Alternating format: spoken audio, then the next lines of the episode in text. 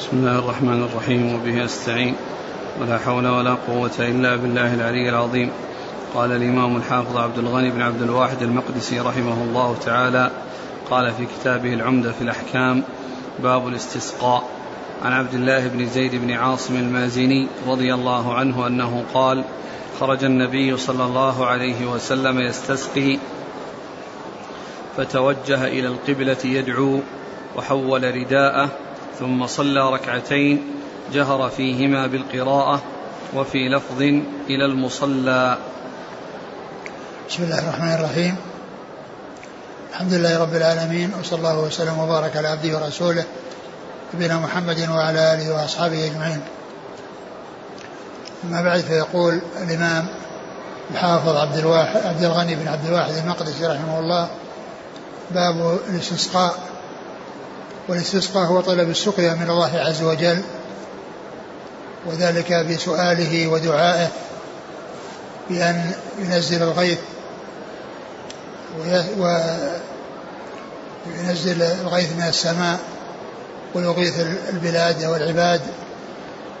وقد جاء وقد جاء صلاة الاستسقاء عن رسول الله عليه الصلاة والسلام وجاء الاستسقاء منه عليه الصلاة والسلام في خطبة الجمعة وهو يخطب عليه الصلاة والسلام.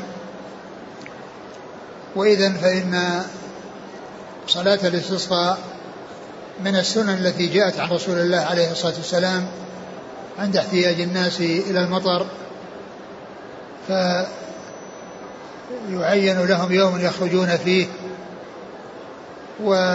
ويصلون هذه الصلاة ويسألون, الله عز وجل أن يغيثهم. قد أورد أبو عي... وقد وقد أورد الحافظ رحمه الله يعني حديثين. أحدهما هذا الحديث هذا الحديث عن عبد الله بن زيد بن عاصم. عبد الله بن زيد بن عاصم رضي الله تعالى عنه أن النبي صلى الله عليه وسلم خرج يعني إلى المصلى ودعا الله عز وجل و ثم إنه صلى ركعتين جهر فيهما بالقراءة. وهذا يدل على مشروعية صلاة الاستسقاء ويدل أيضا على تقديم الخطبة والدعاء على الصلاة. وقد جاءت الأحاديث الكثيرة المتعددة في أن استسقاءه أو أن صلاته كانت قبل وجاء ما يدل على أنها تكون الخطبة قبل. ولكن أكثر الروايات إنما هي بتقديم الصلاة على الخطبة وتكون مثل الكسوف ومثل صلاة العيدين يبدأ بالصلاة قبل الخطبة ولكن لو بدأ بالخطبة قبل الصلاة جاز وهذا الحديث يدل على ذلك. ويدل على أن صلاة الاستسقاء يجهر فيها بالقراءة يجهر فيها بالقراءة. وهذا هو الشأن في الصلوات التي يعني مثل صلاة العيدين ومثل الكسوف والاستسقاء فإنه يجهر فيها بالقراءة يعني في في, في النهار. يعني الكسوف يعني إذا حصل في النهار يجهر بالقراءة والعيدين يجهر فيها بالقراءة. والجمعة يجهر فيها بالقراءة والاستسقاء يجهر فيه بالقراءة نعم. وعن أنس بن مالك رضي الله عنه أن رجلا دخل المسجد يوم جمعة من باب كان نحو من باب كان نحو دار دار القضاء ورسول الله صلى الله عليه وسلم قائم يخطب فاستقبل رسول الله صلى الله عليه وسلم قائما ثم قال يا رسول الله هلكت الأموال وانقطعت السبل فادعوا الله يغيث فادعوا الله يغثنا فادعوا الله يغثنا قال فرفع رسول الله صلى الله عليه وسلم يديه ثم قال اللهم اغثنا اللهم اغثنا اللهم اغثنا قال أنس ولا والله ما نرى في السماء من سحاب ولا قزعة وما بيننا وبين سلع من بيت ولا دار قال فطلعت من ورائه سحابة مثل الترس. فلما توسطت السماء انتشرت ثم أمطرت قال فلا والله ما رأينا الشمس سبتا. قال ثم دخل رجل من ذلك الباب في الجمعة المقبلة ورسول الله صلى الله عليه وسلم قائم يخطب فاستقبله قائما فقال يا رسول الله هلكت الأموال وانقطعت السبل فادعوا الله يمسكها عنا. قال فرفع رسول الله صلى الله عليه وسلم يديه ثم قال اللهم حوالينا ولا علينا اللهم على الآكام والضراب وبطون الأودية ومنابت الشجر. قال فأقلعت وخرجنا نمشي في الشمس. قال شريك فسألت أنس بن مالك أهو الرجل الأول؟ قال لا أدري الضراب الجبال الصغار. ثم ذكر هذا الحديث عن أنس رضي الله عنه أن النبي عليه الصلاة والسلام كان يخطب يوم الجمعة فدخل رجل المسجد وأقبل على الرسول عليه الصلاة والسلام وخاطبه وقال يا رسول الله هلكت الأموال وانقطعت السبل. يعني من الجدب والقحط. لأن الإبل أصابها الهزال لأنها لا تجد شيئا تأكله. وانقطعت السبل يعني الذهاب والسفر على الإبل يعني لا, لا, لا يحصل لهزال الإبل لأنه ليس فيها الهزال بسبب الجدب والقحط الذي قد حصل. فالأموال هلكت لأنها لم تجد يعني شيئا ترعاه وتأكله والسبل انقطعت لأن الإبل أصابها الهزال فلا يتمكن الناس من الانتقال إلى ما يريدون بسبب ضعف الإبل وهزالها. فالرسول عليه الصلاة والسلام رفع يديه يستسقي وهو في الخطبة في خطبة الجمعة ودعا الله عز وجل وقال اللهم أغثنا اللهم أغثنا اللهم أغثنا. كرر هذا الدعاء بطلب الغوث من الله عز وجل ثم إن آه إن, إن, إن أنه ما كان هناك سحاب. ما هنا ما كان لم يكن هناك سحاب يعني ولا غيم. ولكن الله عز وجل أنشأ يعني آه، سحابة ظهرت من فوق سلع كالترس وهو ما يتقي به يتقى به السهام عند الحرب. ويعني معناها أنها قطعة صغيرة مستديرة مثل الترس الذي يتقي به الإنسان السهام. ثم ارتفعت واتسعت حتى غطت يعني سماء المدينة ونزل المطر ونزل المطر وتوالت الأمطار يعني بعد الجمعة حتى أنهم ما لم يرون الشمس سبتا يعني أسبوع كامل والسبت يراد به يعني يراد به الأسبوع كما يقال أيضا يقال جمعة. يعني يقال الأسبوع جمعة ويقال له سبت وتسمية الشيء ببعضه. ف ف يعني عند ذلك الناس بقوا في أماكنهم لا يستطيعون الخروج ولا يستطيعون الانتقال ولا يستطيعون الأسفار وإنما بقوا مستكنين عن المطر الذي توالى عليهم فدخل رجل والنبي صلى الله عليه وسلم يخطب الجمعة الثانية وقال يعني وقال هلكت إيش؟ وقال هلكت الأموال وانقطعت السبل فادعوا يعني الله يمسكها عنا هلكت الأموال يعني معناها أن أن أن أن أن, أن, أن الإبل لا يحصل لها الانتقال والذهاب للرعي وإنما يعني بقي الناس وإبلهم ودوابهم مستكنين وانقطعت السبل يعني بسبب كثرة الأمطار وكون الناس لا يستطيعون أن يمشوا بالأمطار المستمرة المتتابعة التي تهطل عليهم باستمرار في خلال هذا الأسبوع. فادعوا الله يمسكها عنا. فادعوا الله يمسكها عنا. فالنبي عليه الصلاة والسلام رفع يديه وسأل الله عز وجل أن يجعل هذا المطر الذي آه، تتابع المدينة أن يكون حوالي المدينة. وهذا من كمال يعني آه، من كمال أدبه مع ربه سبحانه وتعالى أنه ما قال اللهم أمسك عنا ماءك مثل ما طلب الرجل الذي سأل قال يمسكها عنا. ما قال اللهم أمسك عنا المطر وأوقف عنا المطر وإنما قال حوالينا ولا علينا.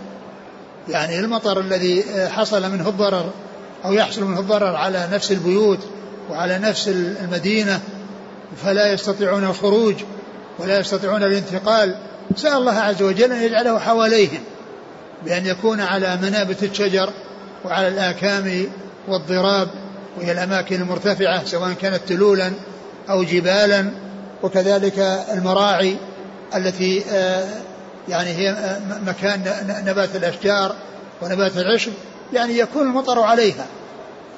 يعني فلم يقل اللهم أمسك عنا المطر أو أوقف عنا المطر وإنما قال اللهم حوالينا أي اجعله حوالينا. يعني من جميع الجهات حوالينا. وألا يكون علينا. وألا يكون علينا لأنهم تضرروا من استمراره عليهم مدة أسبوع.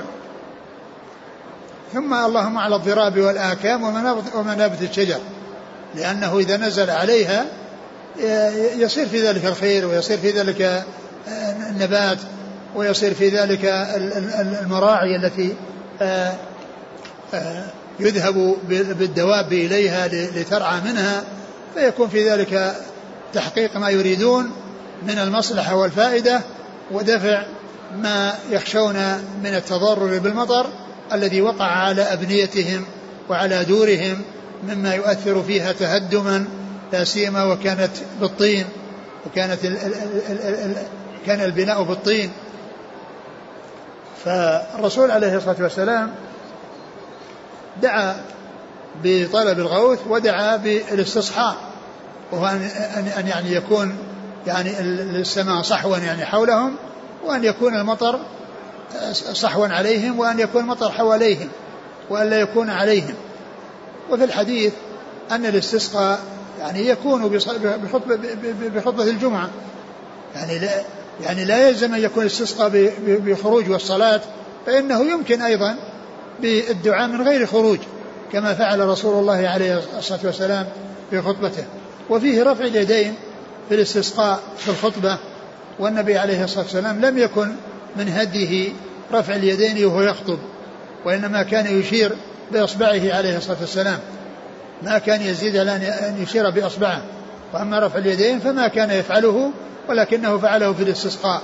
ودل هذا على أن رفع اليدين بالاستسقاء في خطبة الجمعة أنه سائق وأنه جاءت به السنة عن رسول الله عليه الصلاة والسلام. وفيه أيضا دليل على مخاطبة الإمام مخاطبة الخطيب والكلام معه وأنه لا بأس بذلك عند الحاجة كما فعل هذا الرجل في البداية في أول الأمر وفي آخر الأمر. لأنه في الأول قال آه، هلكت الأموال وانقطع السوء فادعوا الله أن يغيثنا. وفي الآخر قال هلكت الأموال وانقطع السوء فادعوا الله أن يمسكها عنا.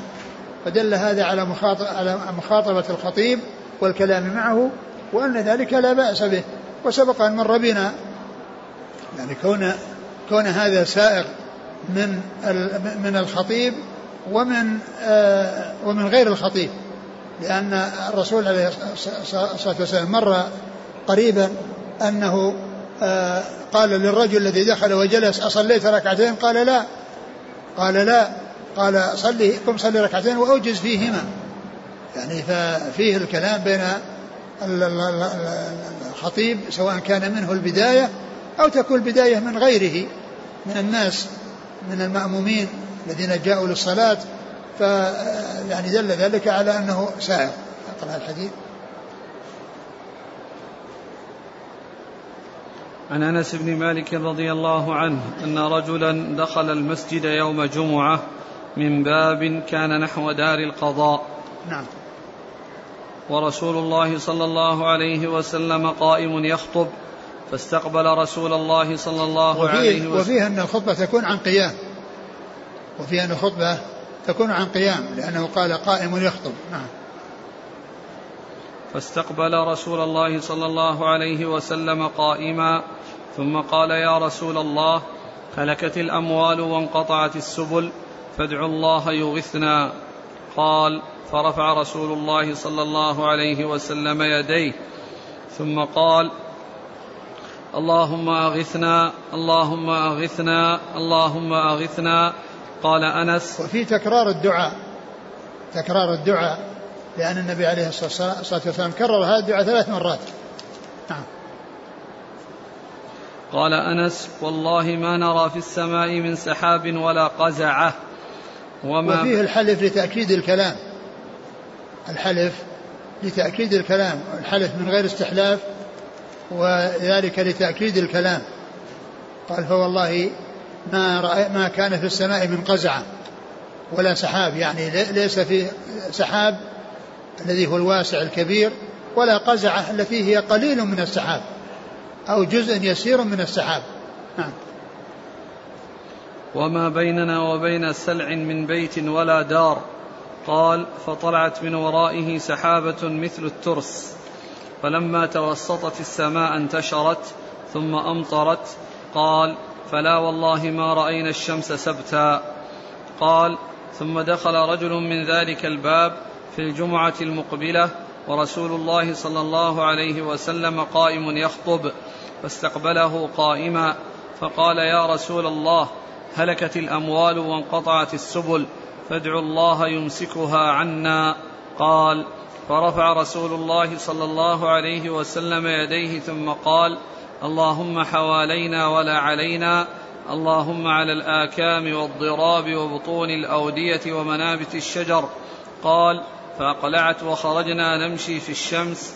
قال شريك فسألت أنس بن مالك أهو الرجل الأول؟ قال لا أدري. الضراب الجبال الصغار. وشريك هذا شريك بن عبد الله بن أبي نمر وهو يعني من التابعين.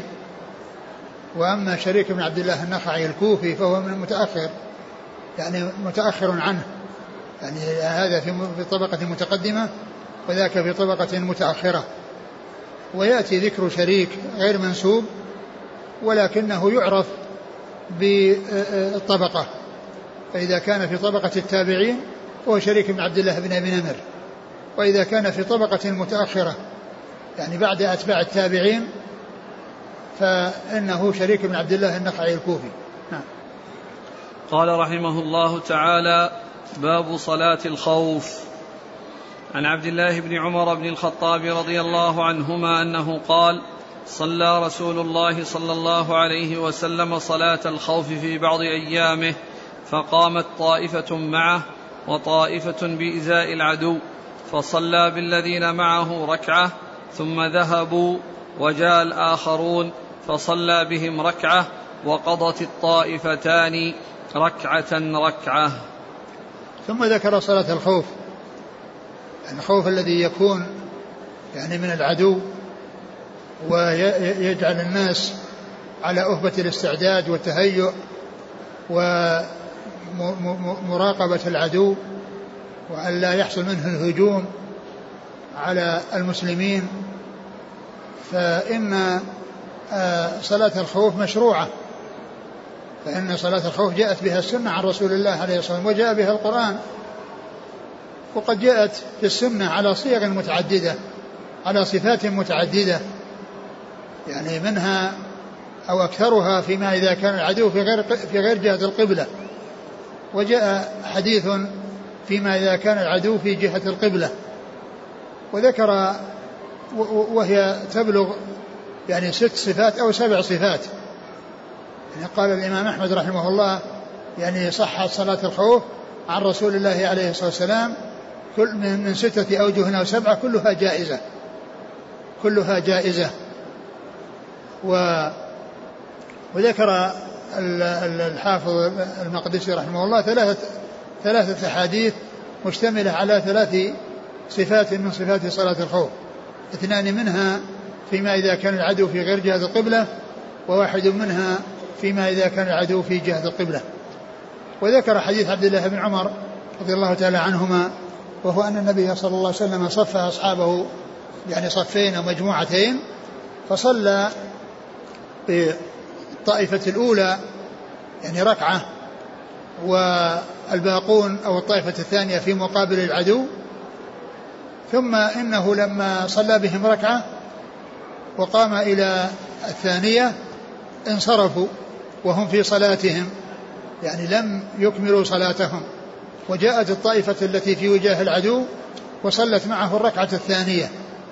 صلت معه الركعة الثانية ثم سلم بهم. ثم سلم. فقام يعني الطائفة الأولى والطائفة الثانية كل منهما قضى ركعة.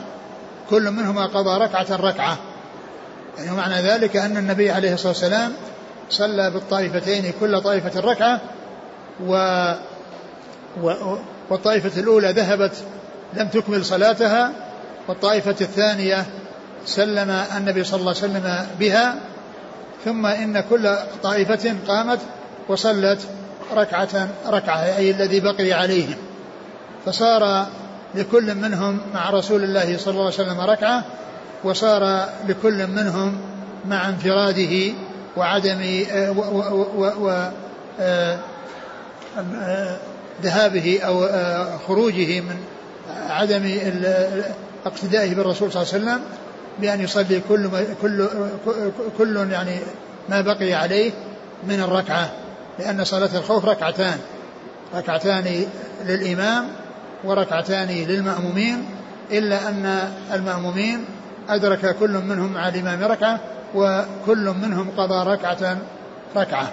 وهذه إحدى صلاة الخوف آه، آه، التي ثبتت عن رسول الله عليه الصلاة والسلام وجاءت من حديث عبد الله بن عمر رضي الله تعالى عنهما. نعم. كل طائفة تقضي الركعة في مكانها.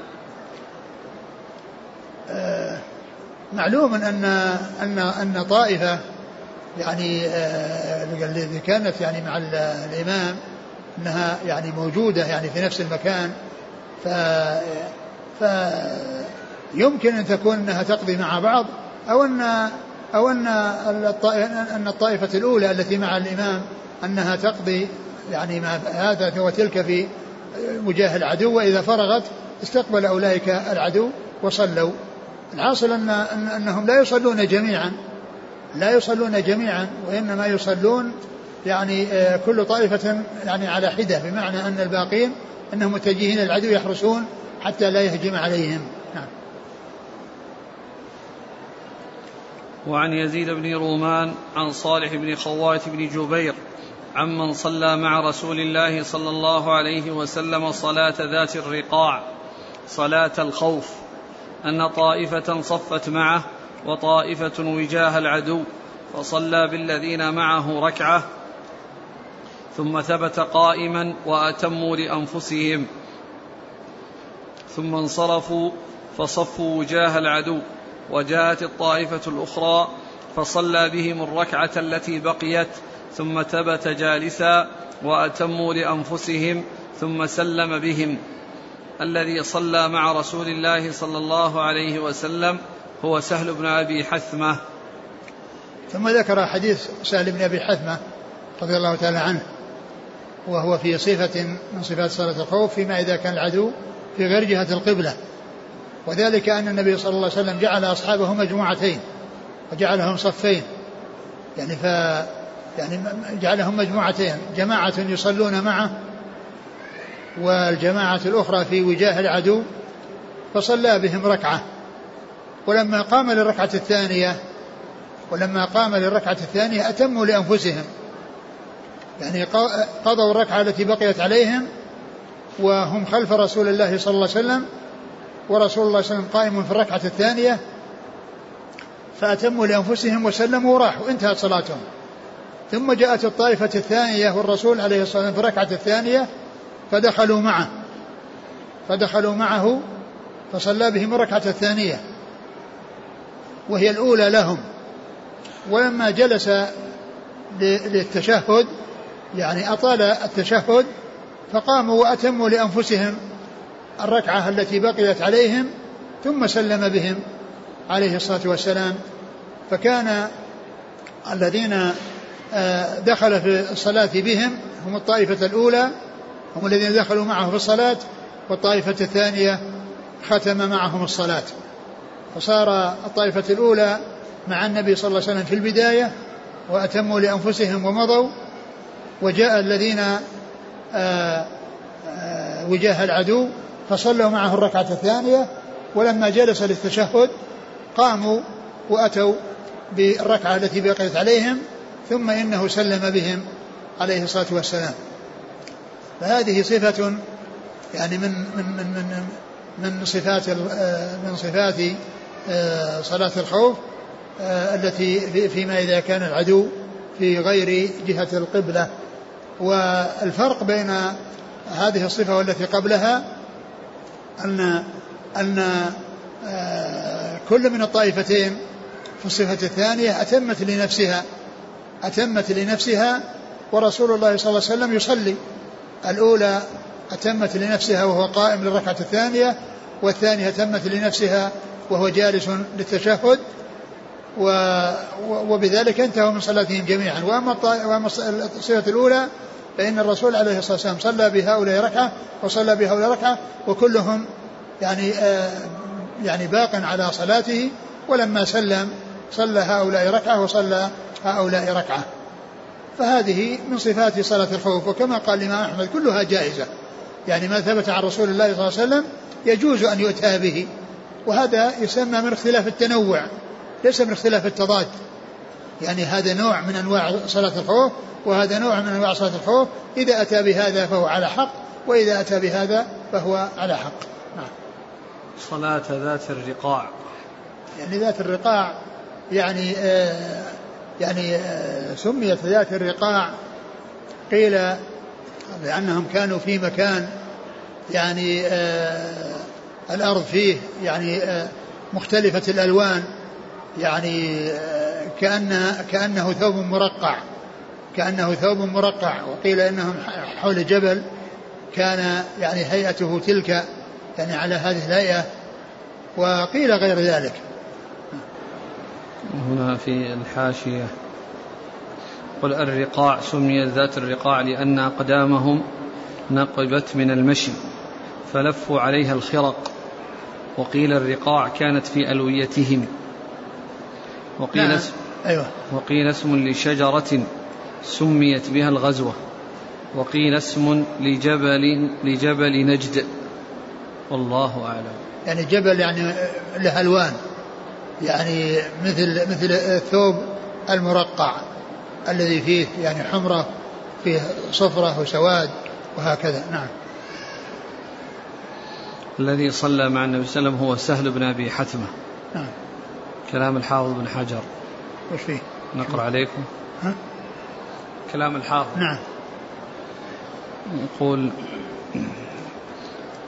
تبع المؤلف الحميدي في جمعه حيث أورد الحميدي هذا الحديث في مسند سهل بن أبي حثمة مما جعل المؤلف يرجح أن الذي صلى مع النبي صلى الله عليه وسلم هو سهل بن أبي حثمة وقال حافظ في الفتح قيل إن اسم هذا المبهم سهل بن أبي حثمة لأن القاسم بن محمد روى حديث صلاة الخوف عن صالح بن خوات عن سهل بن أبي حثمة. وهذا هو الظاهر من رواية البخاري. ولكن الراجح أنه أبوه خوات بن جبير لأن أبا أويس روى هذا الحديث عن يزيد بن رومان شيخ مالك فيه فقال عن صالح بن خوات عن أبيه. أخرجه ابن مندة في معرفة الصحابة من طريقه. وكذلك أخرجه البيهقي من طريق عبيد الله بن عمر عن القاسم بن محمد عن صالح بن خوات عن أبيه. وجزم النووي في تهذيبه بأنه خوات بن جبير وقال إنه محقق من رواية مسلم وغيره. قلت وسبقه لذلك الغزالي فقال إن صلاة ذات الرقاع في رواية خوات بن جبير. وقال الرافعي في شرح الوجيز اشتهر هذا في كتب الفقه. والمنقول في كتب الحديث رواية صالح بن خوات عن سهل بن أبي حثمة وعمن صلى مع النبي صلى الله عليه وسلم. قال فلعل المبهم هو خوات والد صالح. قلت وكأنه لم يقف على رواية خوات التي ذكرتها وبالله التوفيق. ويحتمل أن صالحا سمعه من أبيه ومن سهل بن أبي حثمة فلذلك يبهمه تارة ويعينه أخرى إلا أن أن تعيين كونها كانت ذات الرقاع إنما هو في روايته عن أبيه وليست في رواية صالح عن سهل أنه صلاها مع النبي صلى الله عليه وسلم.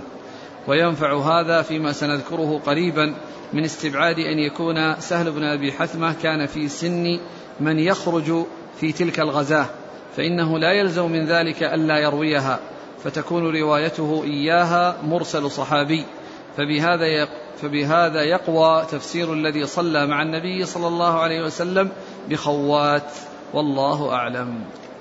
آه، كما هو معلوم الصحابة يعني آه، آه، إذا إذا إذا كانت الرواية عن صحابي يعني سواء أبهم أو أظهر فإن ذلك كله معتبر لأن الصحابة رضي الله عنهم وأرضاهم كلهم عدول والمجهول فيهم في حكم معلوم.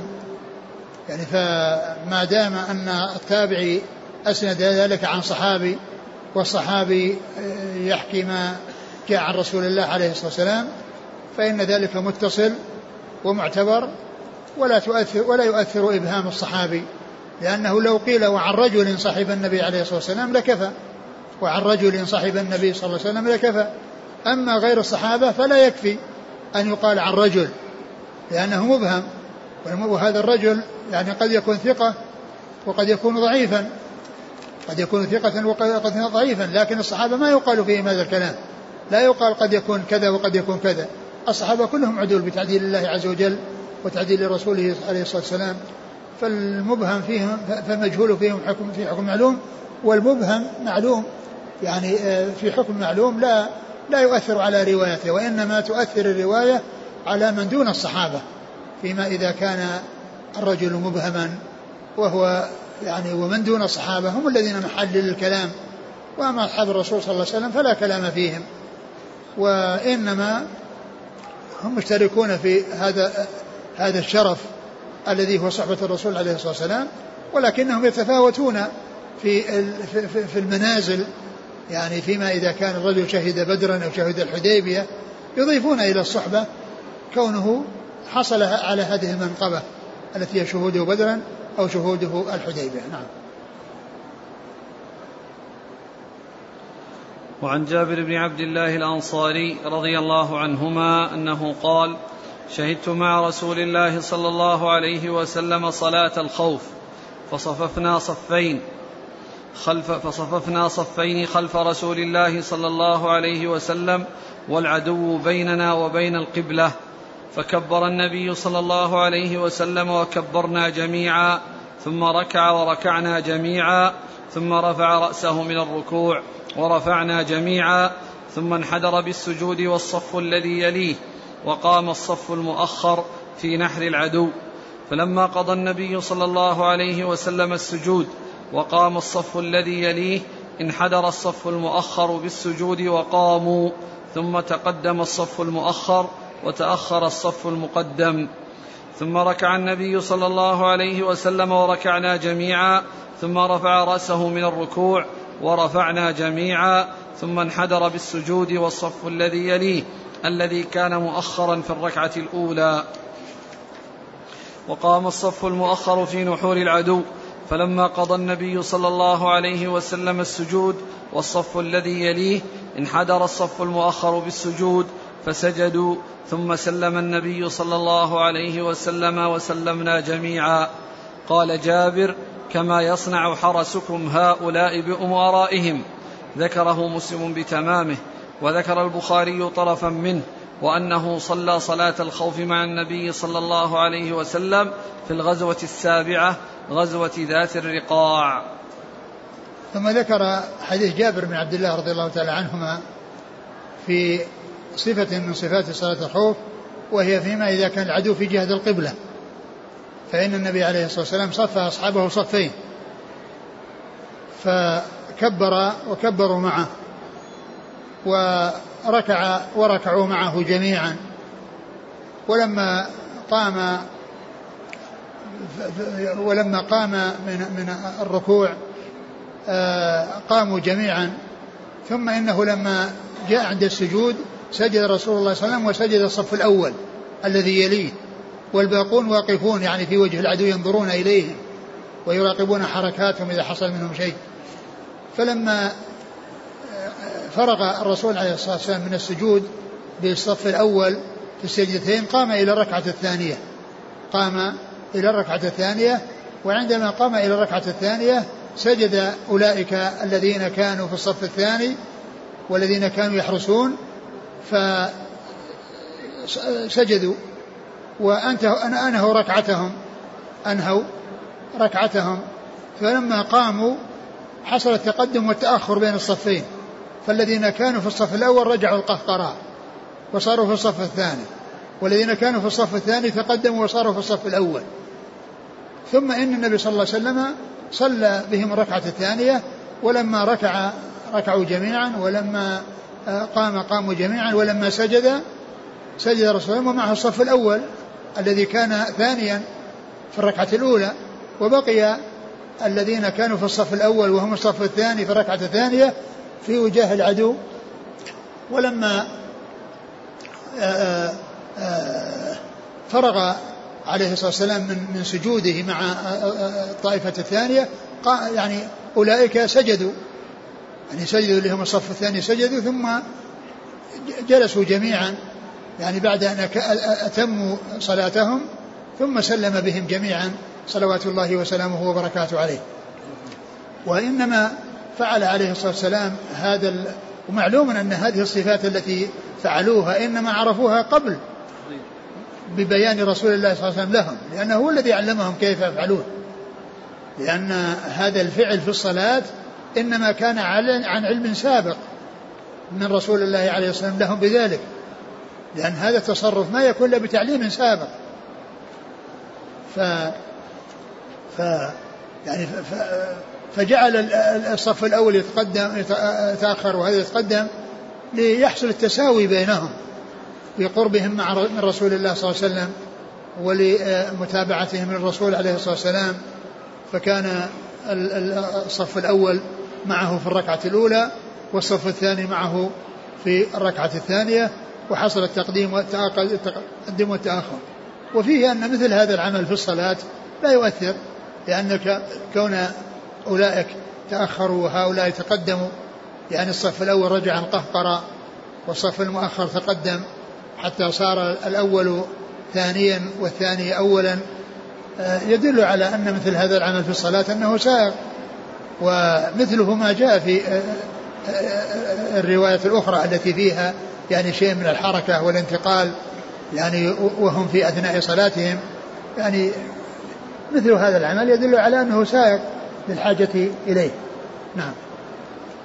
قال جابر كما يصنع حرسكم هؤلاء بأمرائهم. يعني كما يصنع حرسكم هؤلاء بأمرائهم يعني كونهم يعني يحرسونهم ويكونون يعني قائمين. نعم. وذكر البخاري طرفا منه وأنه صلى صلاة الخوف مع النبي صلى الله عليه وسلم في الغزوة السابعة غزوة ذات الرقاع. يعني آه، يعني ذات الرقاع كما عرفنا هي كان العدو في غير جهة القبلة. كان العدو في غير جهة القبلة. يعني معناها أنه يعني حصل يعني أنها جابر حصل منه هذه التي هي في جهة القبلة وكذلك الصفة الأخرى. نعم. الزركشي له انتقاد. ها؟ الزركشي في نكته. أيوة. ينتقد عبد الغني. في إيش؟ في هذا الكلام الأخير. نعم. شو يقول؟ يقول في هذا الكلام أخرج مسلم أخرجه مسلم بتمامه وأخرج البخاري طرفا منه وأنه صلى مع النبي صلى الله عليه وسلم في الغزوة السابعة غزوة ذات الرقاع فيه وهمان. أحدهما أن البخاري لم يخرجه ولا شيئا منه.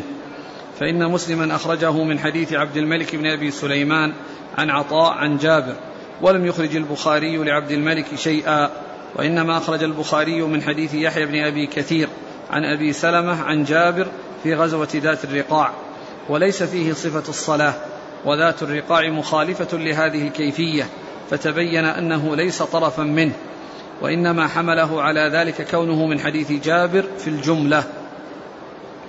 الوهم الثاني قوله في الغزوة السابعة غزوة ذات الرقاع وذات الرقاع ليست سابعة ولفظ البخاري في غزوة السابعة بحذف الألف واللام من غزوة والمراد في غزوة السنة السابعة. وقصد البخاري الاستشهاد به على أن ذات الرقاع بعد خيبر وهذا ظاهر على رأي البخاري فإنه يقول إنها بعد خيبر فلا إشكال في كونها في السنة السابعة لكن جمهور أهل السير خالفوه.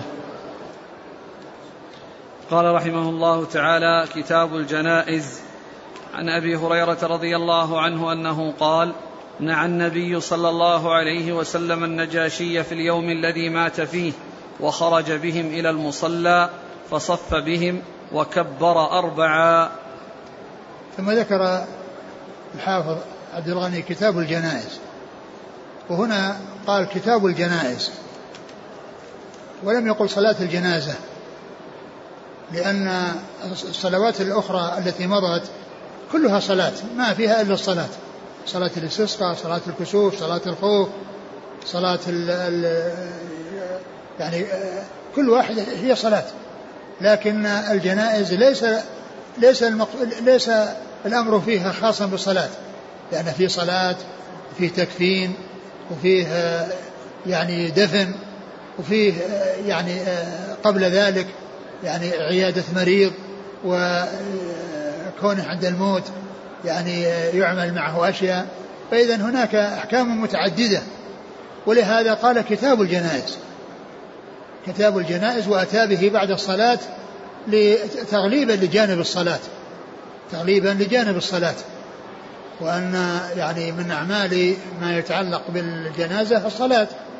فمن ذلك جعله بعد كتاب الصلاة ولكنه لم يقل كتاب الصلاة باب صلاة الجنازة وإنما قال كتاب الجنائز يعني حتى يعني آه، لأنه يدخل تحته صلاة وغير صلاة.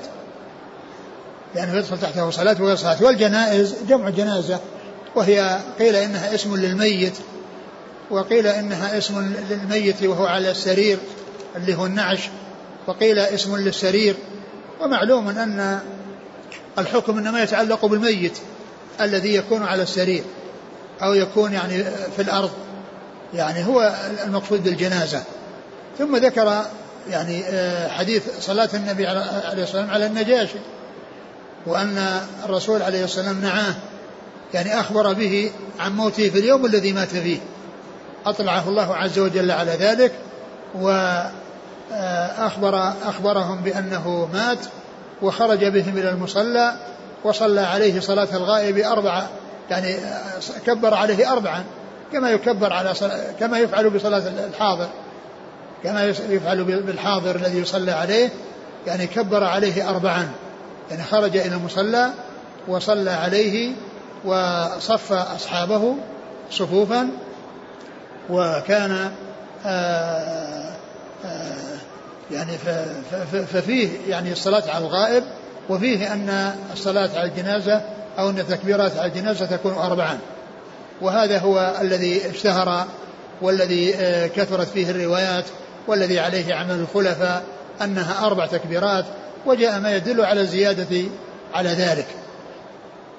ف والنبي عليه الصلاة والسلام أخبر عن النجاشي في اليوم الذي مات فيه أطلعه الله عز وجل عليه. ثم إن النعي يعني هذا النعي يعني الذي جاء في الحديث هذا نعي آه، خلاف النعي الذي هو مذموم وممنوع وما كانت تفعله الجاهلية من أنهم يعني آه، إذا مات ميت يعني راحوا آه، على على الدواب يعني يعلنون ذلك ويشيدون بفضائله ومكارمه وأنه ويندبون يعني فإن هذا هو النعي المذموم.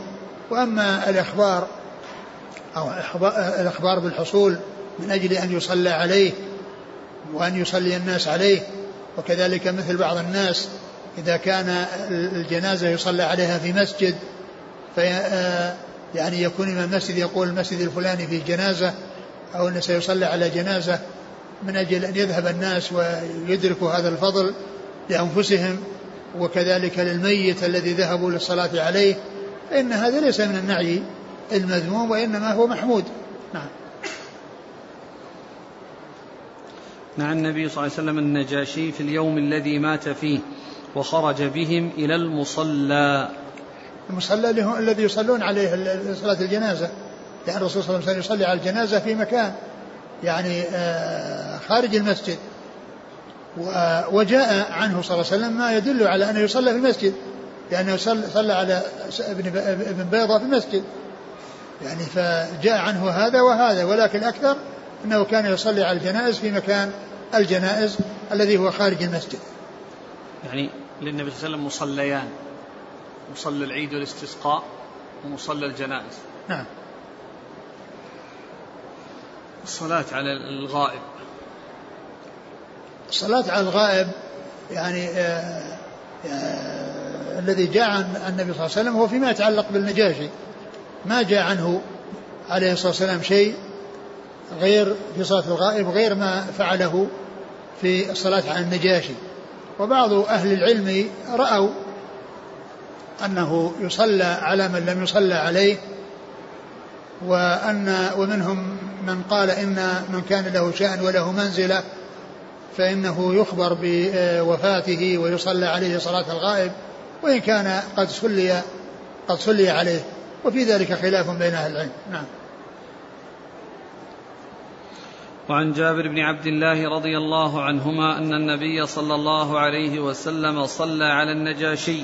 فكنت في الصف الثاني أو الثالث.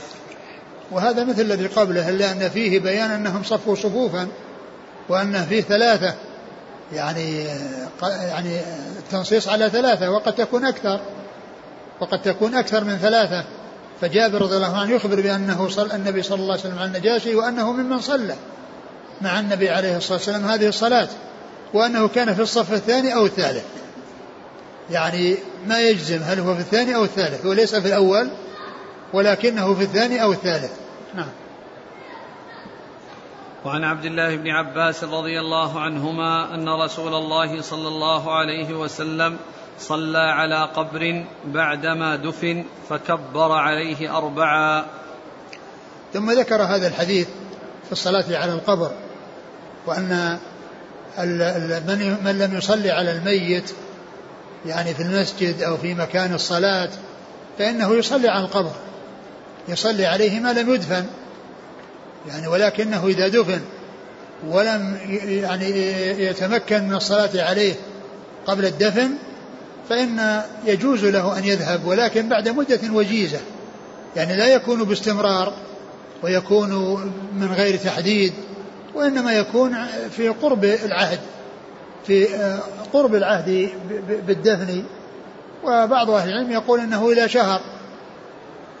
يعني ف وأما كونه يكون في أي وقت ولو مضى عليه سنون فإنه لا يفعل. وما جاء النبي صلى الله عليه وسلم أنه صلى على شهداء أحد يعني بعد ثمان سنين من الوقعة فإنما جاء أنه كان صلى عليهم صلاة خاصة مودع ودع فيها الأحياء والأموات. عليه الصلاة والسلام ودع فيها الأحياء والأموات عليه الصلاة والسلام. فليس الأمر أن الصلاة على القبور آه، يعني مفتوحة باستمرار وأنه ليس له وقت محدد وإنما كان في وقت قريب.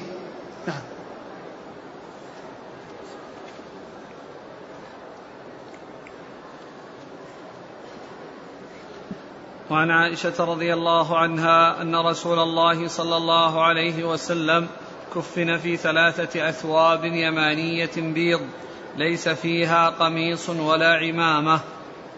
ثم ذكر حديث عائشة رضي الله عنها في كفن النبي عليه الصلاة والسلام وأنه في ثلاثة أثواب بيض ليس فيها قميص ولا عمامة. وهذه هي السنة وأن الميت يكفن في ثلاثة أثواب. يعني ثلاث قطع يعني آه، يلف فيها ولا يكون فيها يعني قميص ولا عمامة. ليس فيها قميص على جسمه ولا عمامة على رأسه وإنما كله جسمه كله يجعل ويدرج في هذه الثلاث اللفائف البيض في هذه الثلاث اللفائف البيض. ففيه أن التكفين يكون بأثواب ثلاثة وهذا عند القدرة وعند الإمكان وإلا فإنه إذا لم يمكن يكتفى بما يستره يعني بثوب واحد وإن لم آه يعني آه ما يوجد ما يكفيه فإنه يغطى يعني آه عورته ورأسه وما يليه ويجعل على رجليه يعني شيئا من العشب. نعم. وعن أم عطية الأنصارية رضي الله عنها أنها قالت دخل علينا رسول الله صلى الله عليه وسلم حين توفيت ابنته زينب رضي الله عنها فقال اغسلنها ثلاثا أو خمسا أو أكثر من ذلك إن رأيتن ذلك بماء وسدر واجعلن في الآخرة كافورا أو شيئا من كافور فإذا فرغتن فآذنني فلما فرغنا آذناه فأعطانا حقوة فقال اشعرنها به يعني إزارة. وفي رواية أو سبعا. وقال ابدأن بميامنها ومواضع الوضوء. وأن أم عطية قالت وجعلنا رأسها ثلاثة قرون. ثم ذكر حديث أم عطية رضي الله عنها في غسل آه، ابنة النبي عليه الصلاة والسلام زينب رضي الله عنها لما توفيت. فإن النبي عليه الصلاة والسلام أمرهن بأن يغسلنها. وهذا وفي هذا أن النساء يغسلن النساء والرجال يغسلون الرجال والمرأة تغسل زوجها والرجل يغسل زوجته. وأما غيرهم فإنه لا يحصل منهم التغسيل فالرجل لا يغسل المرأة إلا أن تكون زوجته والمرأة لا تغسل الرجل إلا أن يكون زوجها والمرأة لا تغسل الرجل إلا أن يكون زوجها. فالنساء غسلنا بنت رسول الله عليه الصلاة والسلام يعني أم عطية ومعها غيرها. ولهذا يعني أتى بذلك بصيغة الجمع. وذلك أن أم عطية هي لعلها هي المتقدمة في ذلك وأن الباقيات تبع لها. فخاطبه رسول الله صلى الله عليه وسلم ويعني فقال اغسلنها بماء وسدر. اغسلنها بماء وسدر. يعني السدر من أجل التنظيف. يعني بيكون مع السدر ماء مع الماء سدرا يعني ليحصل التنظيف يعني ما يكون على الجسد من أوساخ. اغسلنها بماء وسدر وجعلنا ثلاثا أو خمسا أو أكثر من ذلك إن رأيتن ذلك. يعني هذا يدل على أن أن أن أن الغسل يكون وترا لأنه قال خمسا ثلاثا أو خمسا. في بعض الروايات أو سبعا. وقال في بعض الروايات أو أكثر من ذلك إن رأيتن ذلك. لكنه يختم بوتر. إن رأيتن ذلك أن هذا يرجع إليهن. إذا كان الأمر يتطلب زيادة يزدن يعني من حيث التنظيف. وهذا من أجل النظافة. فإذا كانت النظافة تحصل بأقل اكتفي. وإن كانت لا تحصل إلا بالزيادة فإنه يزاد. لأن النبي صلى الله عليه وسلم جعل الأمر إليهن. حيث قال إن رأيتن ذلك يعني بسبب الحاجة إلى استكمال التنظيف حيث لم يتم التنظيف بأقل من ذلك بأقل من من هذا المقدار الذي قاله الرسول بالمقدار الذي قاله الرسول صلى الله عليه وسلم ثلاثا أو خمسا أو أكثر من ذلك إن رأيتن ذلك. قال فإذا فرغتن آذنني. وجعلنا. وجعلنا في الغسلة الأخيرة كافورا أو شيء من كافور. وهو يعني لأنه طيب الرائحة يعني و يعني آه، يعني يجعل الجسد يعني يبقى يعني يعني ما يسرع إليه البلاء فاجعلنا في الغسلة الأخيرة كافورة أو شيء من كافور. يعني جعل في الغسلة الأخيرة يعني حتى يبقى يعني ما يكون في الأول لأنه كان في الأول يذهب في الغسل. ولكنه جعل في الأخير حتى يكون له البقاء. جعل في الغسل كافورة فإذا فرغتن فأذنني. إذا فرغتن من غسلها آذنني يعني أعلمنني. كونه يخبرنا رسول الله عليه الصلاة والسلام بأنهن فرغن من غسلها يعني قبل أن يكفنها قبل أن يحصل التكفين بعد ما ينتهي الغسل يخبرنه بفراغهن وأنه لم يبقى عليهن إلا, التكفين. فلما فرغنا من غسلها أشعرنه وأخبرنه بذلك فأعطاهن إزارة. أعطاهن إزاره الذي كان يلي جسده وكان يتزر به عليه الصلاة والسلام وقال أشعرنها إياه يعني اجعلنه شعارا لها والشعار هو الذي يلي الجسد من الثياب.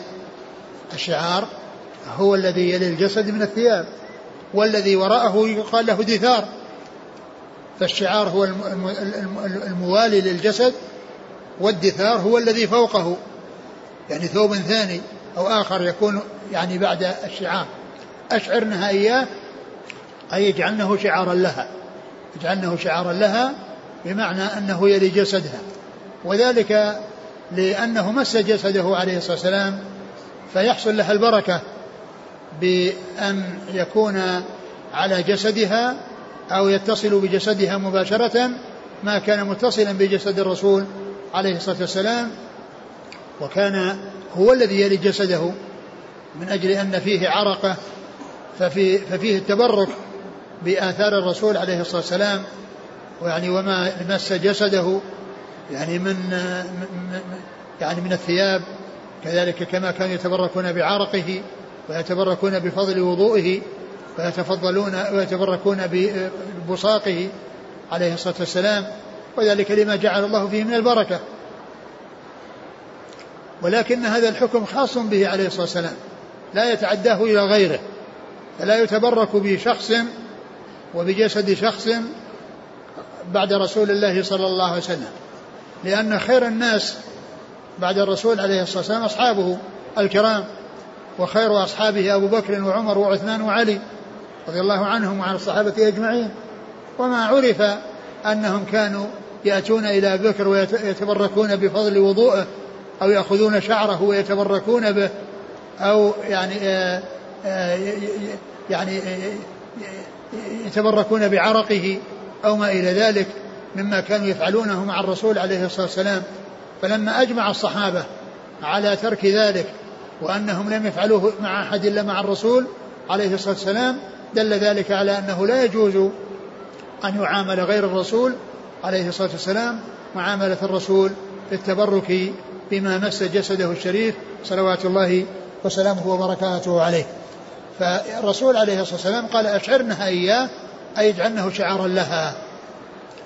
والشعار هو الذي يلي الجسد كما قلت. وقد قد جاء ما يبين ذلك في حديث الأنصار. الرسول عليه الصلاة والسلام لما قسمت الغنائم يوم حنين والرسول عليه الصلاة والسلام أعطى المؤلفة قلوبهم من النعم شيئا كثيرا والأنصار لم يعطهم شيئا لما عندهم من قوة الإيمان ولما عندهم من الثبات واليقين. وجد بعضهم في نفسه شيئا فتكلموا فبلغ النبي عليه السلام لما وجد الأنصار رضي الله عنهم ما وجدوا النبي على إثر قسمة الغنائم يوم حنين جمع الأنصار وتحدث معهم وتكلم معهم بكلام كان أحسن لهم من الإبل ومن النعم التي حصلت لغيرهم. وكان مما قاله مما طيب خواطرهم وجعلهم يسرون ويرتاحون مما قال له مما قال الأنصار شعار والناس دثار. الأنصار شعار والناس دثار. يعني الأنصار شعار يعني مثل الثوب الملاصق للجسد. يعني من قربهم من الرسول صلى الله عليه وسلم. والناس دثار يعني وراءهم. يعني فذكر الشعار والدثار. ذكر الشعار والدثار الشعار الذي هو أقرب شيء للجسد يليه مباشرة. والدثار وراءه. إذن هذا هو معنى قولها أشعرنها إياه يجعلنه شعارا لها يعني يلي جسدها. إيش بعده؟ وقال ابدأنا بميامنها ومواضع الوضوء. وهذا عند التغسيل يعني أن يبدأن بميامنها ومواضع الوضوء منها يعني يتوضأ ثم يبدأ بالميامن على على المياسر تقدم الميامن على المياسر. نعم. وأن أم عطية قالت وجعلنا رأسها ثلاثة قرون. وأم عطية قالت و و وجعلنا نعم. جعلنا رأسها ثلاثة قرون. يعني ضفائر. يعني جعلنا رأسها ثلاث ثلاث ضفائر. يعني ف يعني هذه هي الكيفية أو التي آه يعني حصلت آه منهن لغسل ابنة رسول الله صلى الله عليه وسلم زينب ورضي الله تعالى عنها وعن الصحابة أجمعين. والله تعالى أعلم وصلى الله وسلم وبارك على عبده ورسوله نبينا محمد وعلى آله وأصحابه أجمعين.